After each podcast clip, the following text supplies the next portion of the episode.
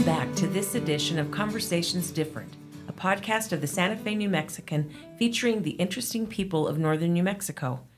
Today we are speaking to Santa Fe County Clerk Katharine Clark, who is in charge of running elections for our county.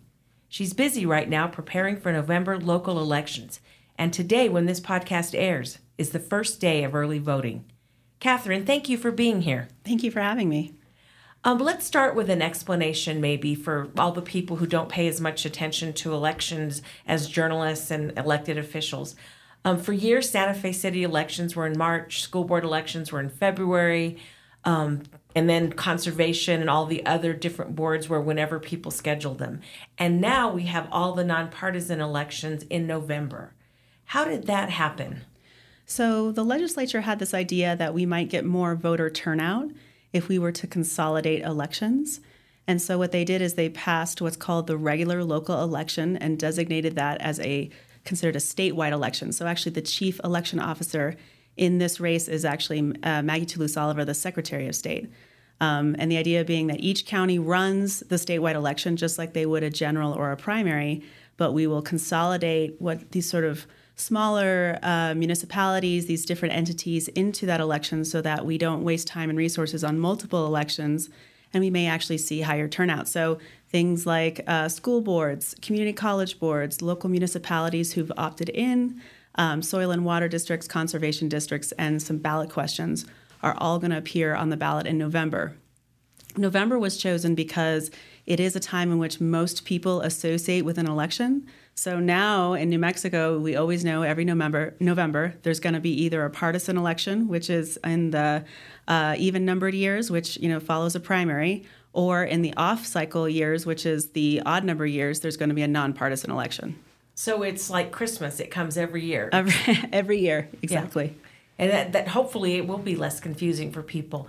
Now, early voting is a relatively new thing. You know, if you're old like me and you've been voting, you know, for 40 years, we didn't get to used to do that. You went one day and you voted, but now you start with early voting, and it used to be called early absentee in person something yes. had a long name and now it's just early and then expanded early yes so what happens if i want to go vote today so if you want to vote uh, today uh, because it's the first day of early voting, you can only go vote at the clerk's office. So the way we kind of roll voting out is this idea that we start with the first day of early voting, which is actually the first day we send out absentee ballots. So we're hoping that people have already applied at nmvote.org so that we can send you your ballot early today, starting today. Um, but for 28 days starting before the election, you can vote at the clerk's office. That's downtown at 100 Catron. It's during normal business hours, so 8 to 5, Monday through Friday. It's actually very popular. Um, last uh, primary, we had over 12,000 voters voting at that, and there was a little line. So nice. we see this little blip the first day of early voting. That's because voters know that if you vote early, uh, campaigns tend to take you off their list. They tend to stop calling you, and voters really like to get that break from campaigning. they, they, don't want to get like mailers and, no, and phone calls and knocks mailers. on the door. so I always tell voters like, hey, if I if you want people to stop calling you, just go vote because then they're going to get that list from me saying you've already voted, and then they're not going to um, they're not going to bother you anymore. It'll take a few days, but if you really are decided and you know who you want to vote for, go vote, er, vote early. It's a great time. And then we have expanded early voting where we have different polling locations opening throughout the county where you can vote. And this year we've shifted a little bit because we got some complaints there was no where there was not enough morning voting during the week. So instead of 12 to 8 this year, we're going to try 11 a.m. to 7 p.m. because we were seeing so few voters uh, that 7 to 8 o'clock uh, after work crowd. So we're hoping to shift it to see if we can get more voters coming 11 to 12. Those are at the different polling locations. That's Christian Life, it's Edgewood. We're actually opening a new location at the community college because the county has shut down Richards, and uh, Fairgrounds is such a popular location. And we're seeing so much population growth on that side of 25 we've decided to make the community college um, an early voting location.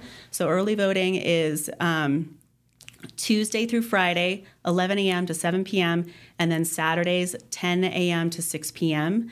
Uh, we're open three Saturdays, so we always recommend going to vote early because that means you've banked your vote um, and then you're not waiting in line on election day because it used to be everyone had to wait in line. I actually have a staffer who tells me that in Ohio they only have four hours of early voting or something like that. So they all have to wait in line like six hours to be able to vote early. And in New Mexico, it is such a privilege where we can vote by absentee, we can vote by early voting, and we can vote on election day. But there's no reason if you already know who you want to vote for to not vote on election uh, to early vote early because um, I think our lines on average are less than two minutes when it's early voting. And then if you really have to social vote, you love that experience, it's always a good idea to vote uh, if you can during the lunch hour because we really see um, lines start forming after work. Uh, that five to seven period of time on election day. Um, and I will warn you if you don't want to wait in line, then don't go to the fairgrounds because that's where we like to do social voting in uh, Santa Fe County. Yes. So if you want to be in and out, uh, make sure you choose another polling site. And you can always look at our polling sites at santafe.vote. I, I know from experience, Christian Life generally does not have a line. That yes. I tend to, to go there because it's down the street from where I live. I kind of miss always going to Nava because that was my precinct back in the day, and now you can go wherever it's convenient. That's right. So we call them voting convenience centers in New Mexico. We actually cleaned up that language this last legislative session. So every polling site in New Mexico, every polling site in Santa Fe, no matter where you live in the county, you can vote. So if you go to santafe.vote, we actually have a real-time map that shows the wait times. Uh, it's a Google. It's plugged into Google, so you can see. And um, essentially, if you're not sure and I only have a half an hour, where do I go? It's really easy. Santa Fe.vote. You figure out where you're you're voting, you go and you vote. So, uh, my goal in Santa Fe County is that no one wait more than 14 minutes to vote. Because one of the things when they show lines, everyone's like, "Oh my gosh, democracy is at work." But the other reaction is, "No, it's a failure." Because if you had proper equipment and enough ballots, right. you know, boxes and, and polling places, then people wouldn't have to be waiting. Right. So, one of the reasons why we love early voting so much as an administrator is that I can plan ahead, right? So, if I've already banked, let's say if 30 to 40% of people have already voted by election day, then I know I'm not going to get crushed in a deluge of people voting, right? I can make sure there's always a good flow. I can make sure I have enough poll workers. So, operationally, we love early voters. So, thank you for early voting at those who are early voting. And that's one of the reasons why we love absentee voters. You know, Santa Fe County has one of the highest participation in absentee voting. We have nearly a 20% participation in absentee voting wow. still, even after COVID. And it's a great way to vote because it means you get your ballot sent to you. You get to sit in your pajamas, you know, with your newspaper and your coffee and choose and a list of the for. New Mexican endorsements right by, by your exactly yeah. very handy. Um, and then you just drop it off either at any of our drop boxes. We have the most per capita. There's nine in um, Santa Fe County. Um, and also, you can drop it in the mailbox, but we don't recommend mailing it uh, if you have 14 days to go because the Postal Service has told us, you know, there's always a delay, um, especially with all the election mail in circulation. So always drop it if you're in doubt. That sounds great. And we'll be right back with Katharine Clark after this break.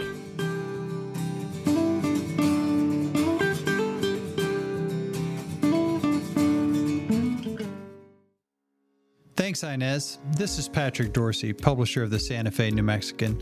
We hope you're enjoying this episode of Conversations Different with Inez Russell Gomez. Great local content is only possible with a talented staff dedicated to bringing you the best local content possible. For that staff to do its work, we need your support by subscribing to the Santa Fe New Mexican. If you're already a subscriber, thank you. And if not, there's never been a better time to subscribe. In addition to our home delivered newspaper that comes with full digital access, we also provide digital only subscriptions for Santa Fe New Mexican.com. We'll also be releasing more online only audio and video programming moving forward. The Santa Fe New Mexican has been here for nearly 175 years, and we want to continue being your source for local news and information visit us at santafenewmexican.com slash subscribe or call us at 505-986-3010. Thank you. It's a new day in New Mexico, and the doors to boundless opportunity are open as tens of thousands of New Mexicans reach higher to pursue a dream, broaden their horizons, and retrain for a better job. With the New Mexico Lottery and Opportunity Scholarships, you could build yourself a better future anywhere in the state. You put in the hard work, we'll help with the costs. For eligibility details, visit reachhighernm.com.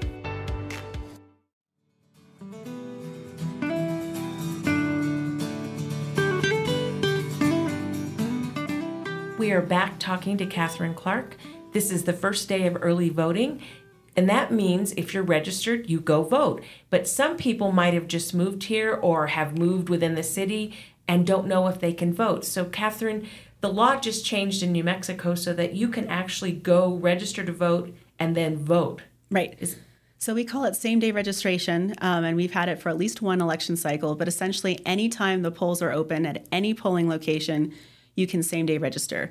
You can bring something that sort of proves that you have a residency, so that's like a bill, or you know, I mean, and the poll worker will probably will be fine with you pulling it up on your phone, but just proving that you've gotten a bill that that's where your residence is, and you need some kind of ID, whether it's a school ID, a photo ID, a tribal ID, um, just sort of proving who you are we actually use a system that talks directly to motor vehicles um, to get you registered to vote. Um, our office then processes that exa- um, on the fly as that data moves over. We process that data and then we tell the poll worker, okay, they're done. And then you can go get your ballot from the ballot on demand stations and then uh, vote. It's, it's really convenient.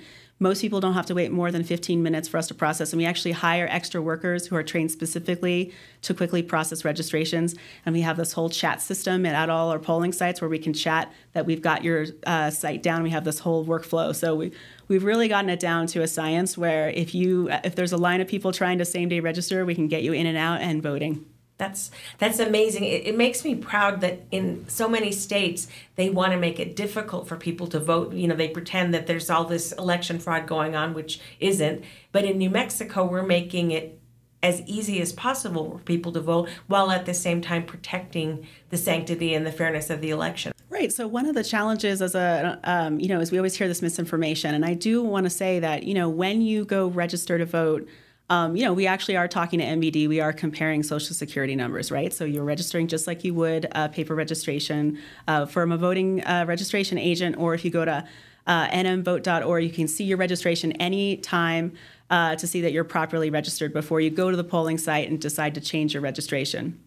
But in New Mexico, one of the reasons why we have voting convenience centers is we always have to make sure that they're connected to the internet. So as soon as you walk into a polling site and we hand you a ballot, we actually give you a voter credit in the system. It takes three seconds. So you can't go anywhere else in the county. You can't turn in an absentee ballot only one every person who has the right to vote only gets one vote. You don't get to vote multiple times and we make sure of that in santa fe county and in new mexico. Right. and there's always that push about you know you must have a photo id because otherwise you can trick people. Well when i go to vote they always ask me my name my birthday and my right. address. And not everybody knows my birthday. That's right. So they know it's me Right. So that's one of the way that's so we do actually have voter ID. It's it's a common misperception. While we don't ask for photo ID, we do ask for ID, which means that you have to be able to recall your um, your name, your address, and your birth year.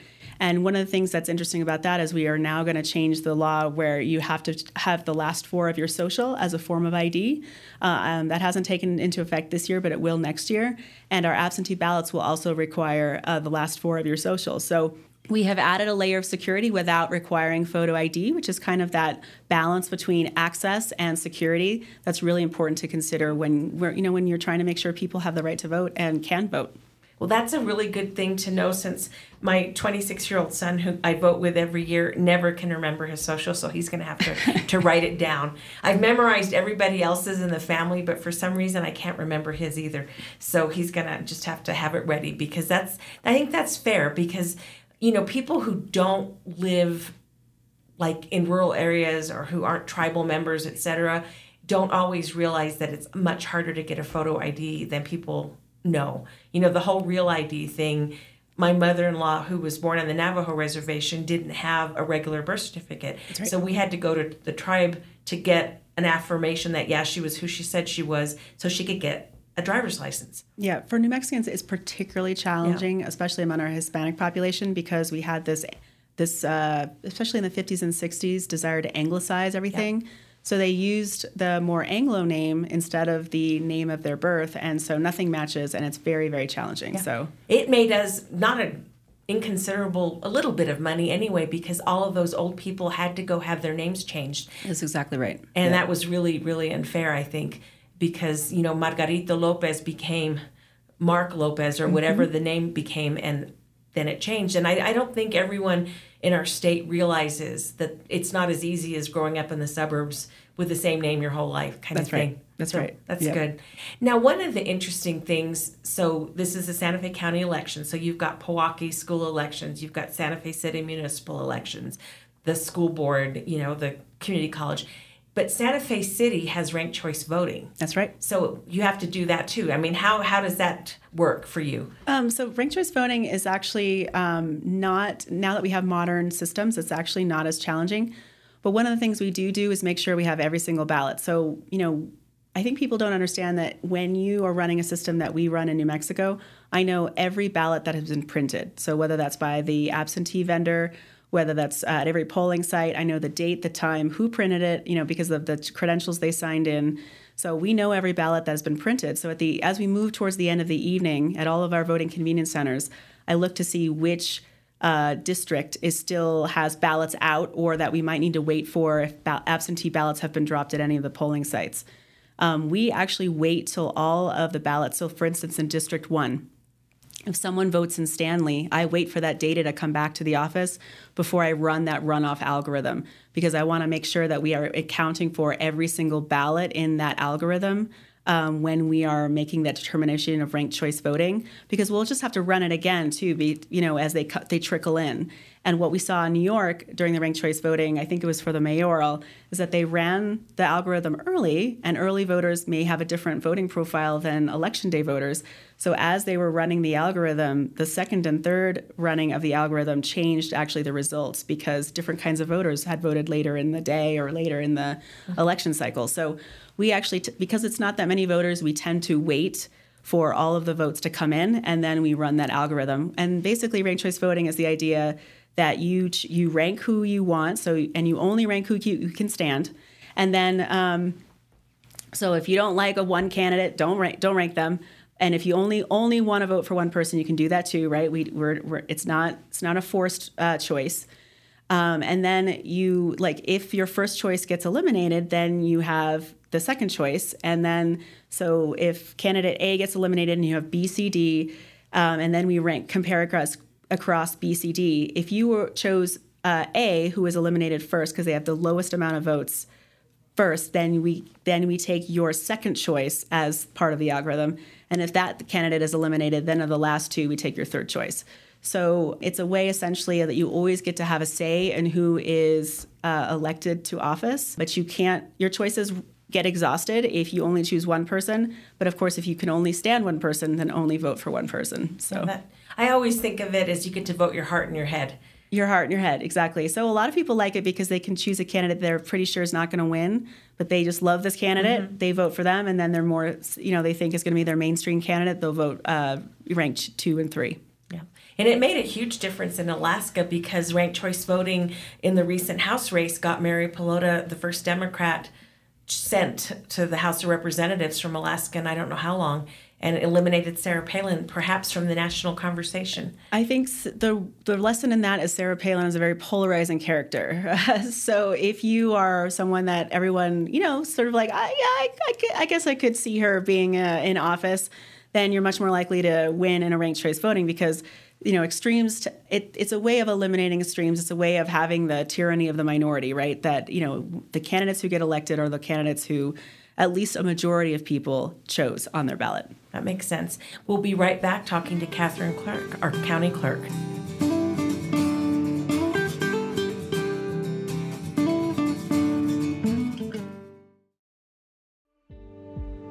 My name is Maria Jose Rodriguez Cadiz, and I am the Executive Director with Solace Sexual Assault Services. Our mission is to prevent sexual violence and empower survivors of sexual violence through restoring dignity, strength, and resiliency. For almost 51 years, Solace has reduced the impact of sexual violence. We do it by focusing on human rights, social justice, hope, and dignity. We believe survivors are experts in their own experiences and acknowledge that empowering them is crucial to their healing. Our advocacy, forensic interviewing, and therapy services are centered to their needs. Our sexual violence prevention programs in schools and community is just as important. Please check our website at findsolace.org. And if in need, you can call our 24 7 hotline, which is 800 721 7273. Your support is crucial to the lives of survivors. Thank you. Gracias.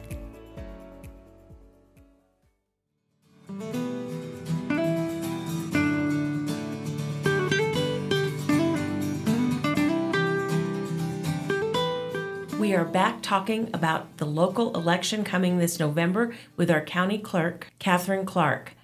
One of the things, because we don't have a mayoral election this year in Santa Fe, we just have city council districts, which tend to be snoozers in terms of voter turnout. But we do have a mansion tax on the ballot.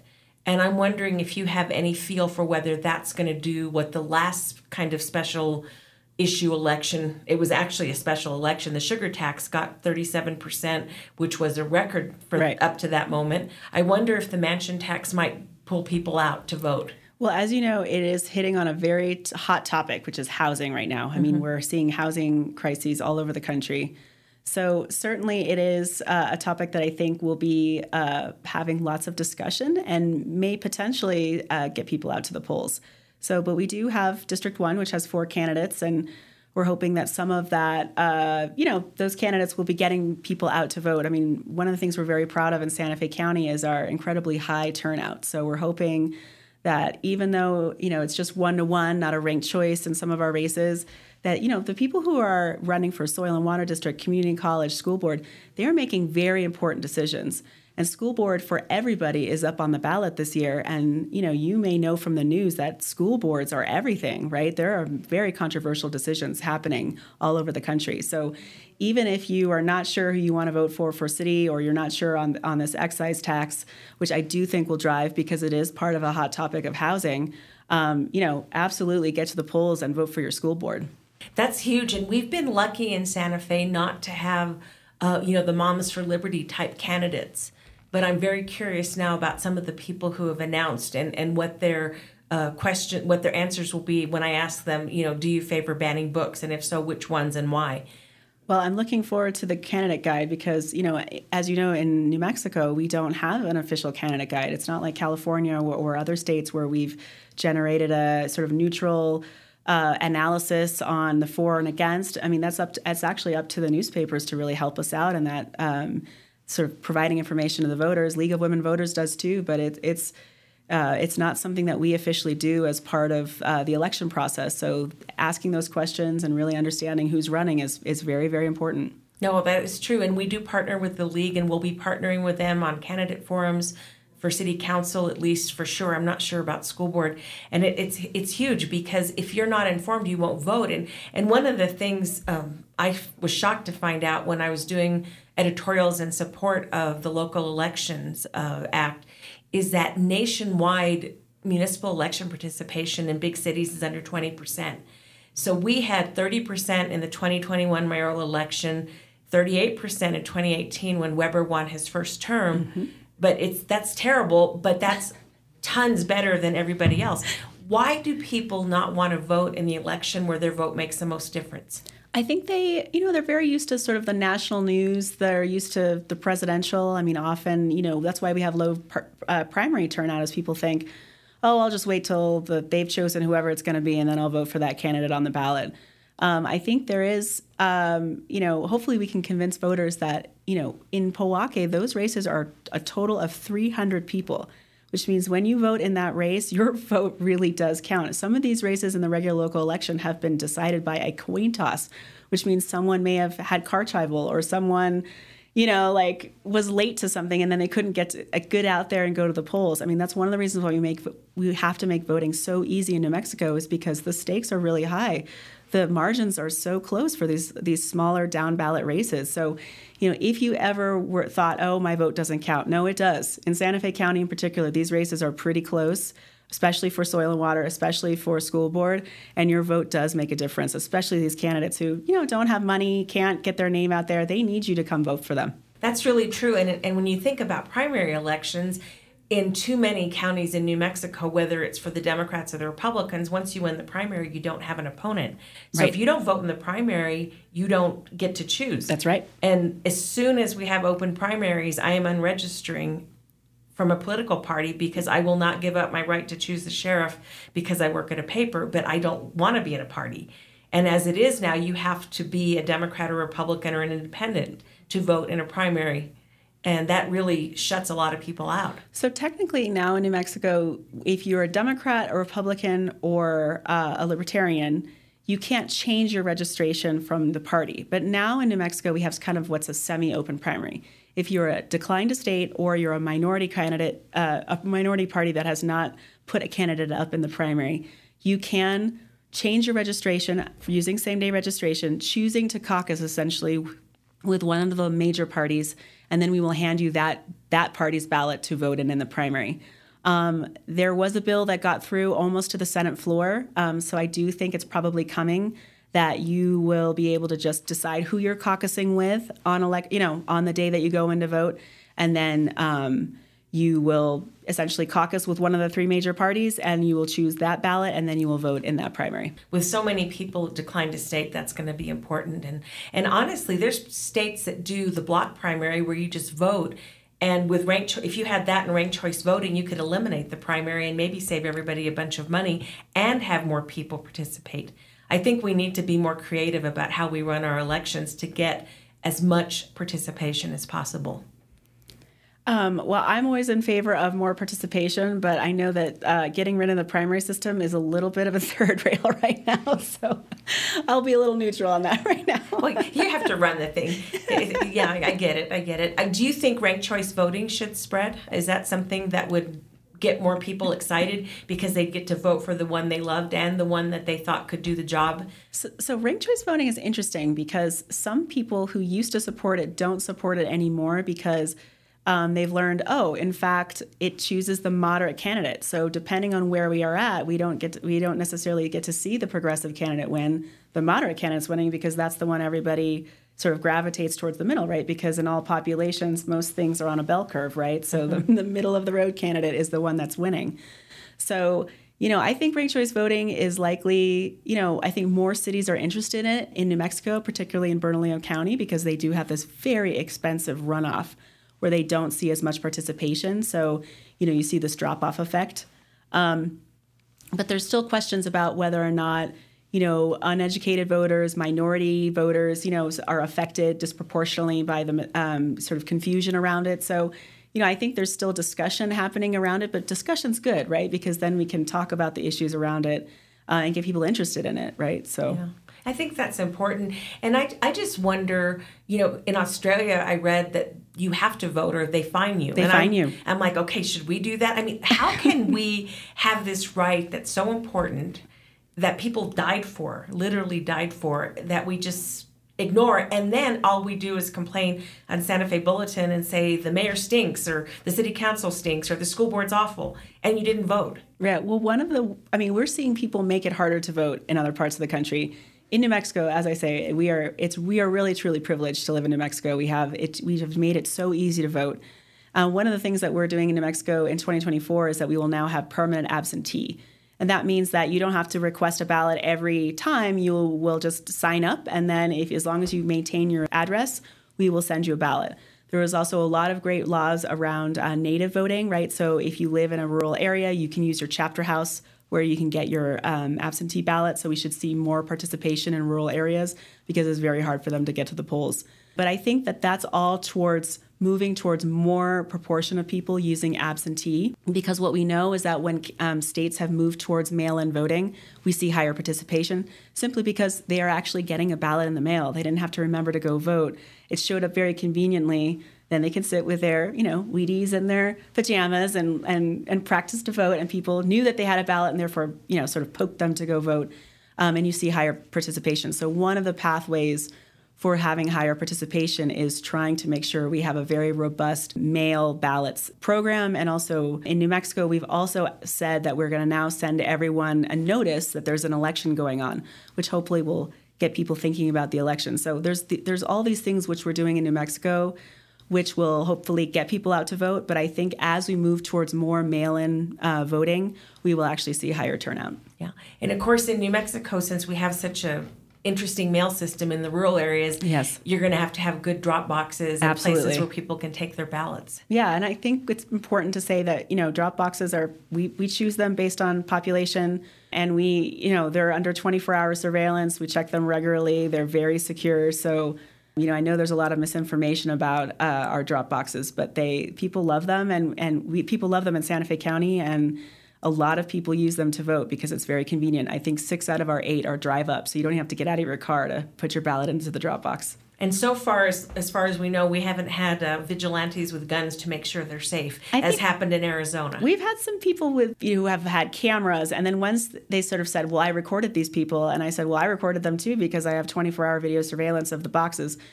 Then that kind of lost its um, you know novelty, and they stopped going and and camping out at the boxes. So because one of the things about elections that is unfortunate, I think, in the United States is not just the results are contentious, the process is contentious. Yes. And we had a presidential candidate who still says, you know, it was stolen, it wasn't fair, blah, blah, blah. Right. And election workers are threatened. I mean, their lives are threatened. Now, I don't think that's happened as much in New Mexico, maybe at the Secretary of State level, but in terms of the county, do you feel safe? Do your workers feel safe? I mean, I think the workers are nervous because there is, you know, we're always in this ethical quandary of do we let people know that there's threats going on or do we want to not scare voters and poll workers by not mentioning it until after the election, right? There's always this as an election official, you always have this ethical question of like, is this going to accidentally suppress voters?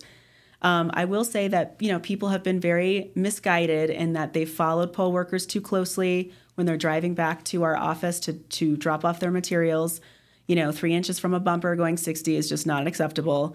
So we have rules now about when they check in to be a challenger, we have to train all the challengers now that, we've changed the law where challengers will now be trained by the clerk's offices or the Secretary of State about what is proper behavior.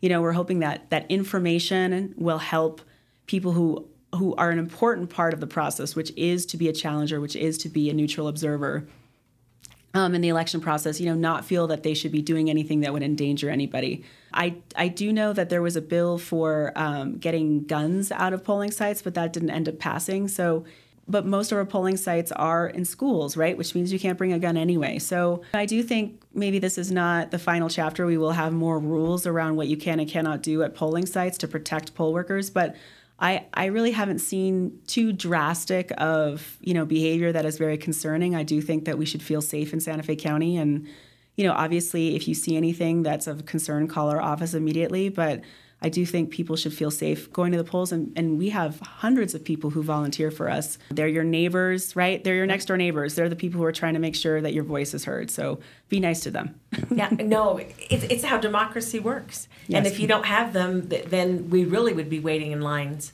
Yes. Yeah. One of the things uh, in other places, they haven't had enough poll workers, but we're good on that. You're going to have enough people to run the election and, and do the job we have very we have very very enthusiastic people who volunteer uh, to be paid obviously because they're paid uh, as you're paid at, when you work in santa fe county and all over new mexico.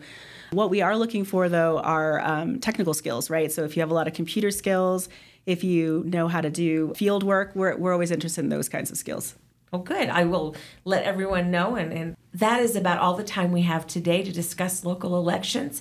I want to encourage everyone who is over 18 and a citizen to register to vote and participate because if you don't participate, then you can't really complain. Thank you. And we'll be back next week with another edition of Conversations Different.